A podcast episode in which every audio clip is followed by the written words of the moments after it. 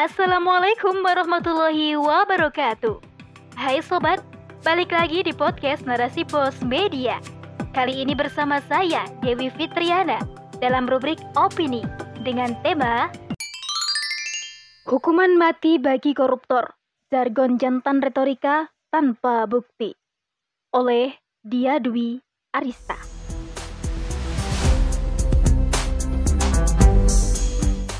Semua orang pastilah setuju bahwa korupsi merupakan musuh bersama.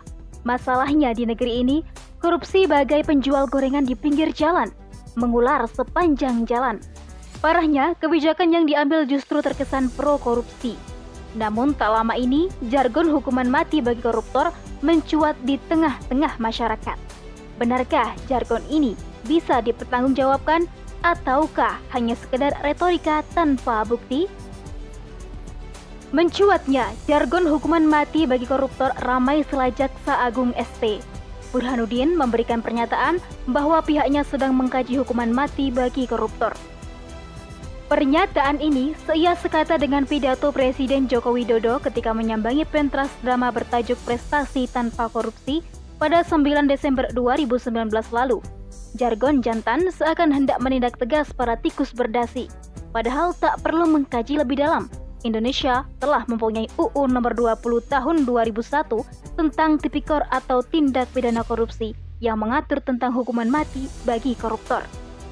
Namun, mungkin pejabat tersebut lupa hingga tak pernah menjadikan hukuman mati sebagai pilihan ketika dana bansos corona dipangkas di tangan Juliari Batubara. Sebab, menurut UU nomor 20 tahun 2001, hukuman mati diambil ketika melakukan korupsi saat negara dalam keadaan genting atau terkena musibah. Inilah retorika pemberantasan korupsi, alih-alih memperkuat lembaga penindak korupsi, ini Komisi Pemberantas Korupsi malah kian terdegradasi. Masyarakat Indonesia yang masih kental dengan ewuh pakewuh atau rasa sungkan dan ingin membalas budi terkadang menjadi bumerang satu sisi ingin berterima kasih ketika sudah dibantu dalam menyelesaikan administrasi. Di sisi lain, rasa terima kasih dengan salam tempel maupun bingkisan menjadi titik tolak dalam tindak suap dan korupsi. Maka, tak heran korupsi dan suap akan ditemui dalam skala terkecil pemerintahan di desa hingga skala pemerintahan pusat. Salah satu sebab suburnya korupsi adalah minimnya pengawasan yang dilakukan oleh pemerintah. Juga, gaji yang dinilai kurang untuk memenuhi kebutuhan dan gaya hidup menjadi salah satu alasan tindak korupsi dilakukan. Parahnya, kekuasaan KPK terus termarginalkan dengan berbagai kebijakan yang diambil pemerintah terkait pemberantasan korupsi.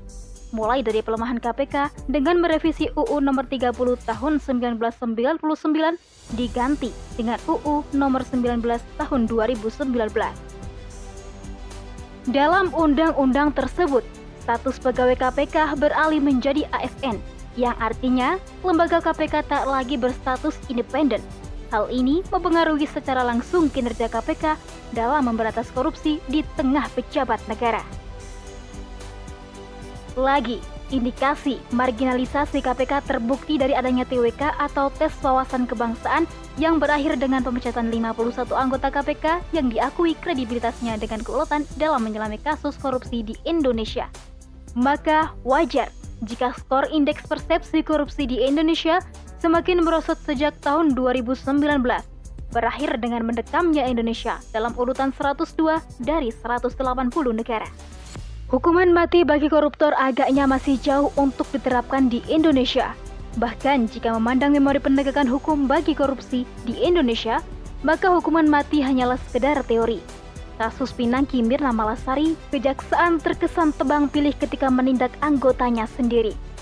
Belum lagi banyaknya remisi yang diterima para koruptor seakan menguatkan bahwa negeri ini menjadi surga bagi mereka. Para koruptor mestinya ditindak tegas karena kerugian yang dibawa tak hanya bagi negara, tapi juga bagi masyarakat umum. Nyatanya, dalam sistem kapitalisme sekularisme begitu kental menyentuh sendi-sendi kenegaraan, agama yang harusnya berfungsi sebagai kontrol malah ditinggalkan dan ditempatkan pada wilayah peribadatan dan pernikahan saja. Otomatis, nafsu bagi remblong tak bisa dikontrol. Akhirnya, korupsi tumbuh subur layaknya rumput di tengah padang. Dan janganlah kamu makan harta di antara kamu dengan jalan yang batil, dan janganlah kamu menyuap dengan harta itu kepada para hakim, dengan maksud agar kamu dapat memakan sebagian harta itu dengan jalan dosa, padahal kamu mengetahui. Quran Surat Al-Anfal ayat 27 Amanah yang dimandatkan kepada para pemangku jabatan dengan sumpah mengambil Al-Quran sebagai timbangan menjadi formalitas tanpa arti sebab kebijakan yang diambil adalah kebijakan berorientasi kepada kapitalis. Apalagi banyak rekayasa data yang bisa diotak-atik sehingga besaran biaya yang dikeluarkan negara tak sejalan dengan kualitas yang diberikan. Lantas, bagaimana Islam mengatur agar korupsi tidak tumbuh subur dalam sistemnya? Syariat Islam yang diterapkan dalam sebuah institusi bernama khilafah mempunyai beberapa mekanisme agar para pejabatnya jauh dari korupsi. Pertama, Islam menjaga akidah dan keimanan individu muslim. Diperoleh baik dari pendidikan keluarga, pendidikan formal maupun lingkungan yang kondusif hingga ia selalu merasa diawasi oleh Allah Subhanahu wa taala dalam setiap aktivitasnya. Hal ini menjadi pencegah bagi setiap individu untuk melakukan maksiat.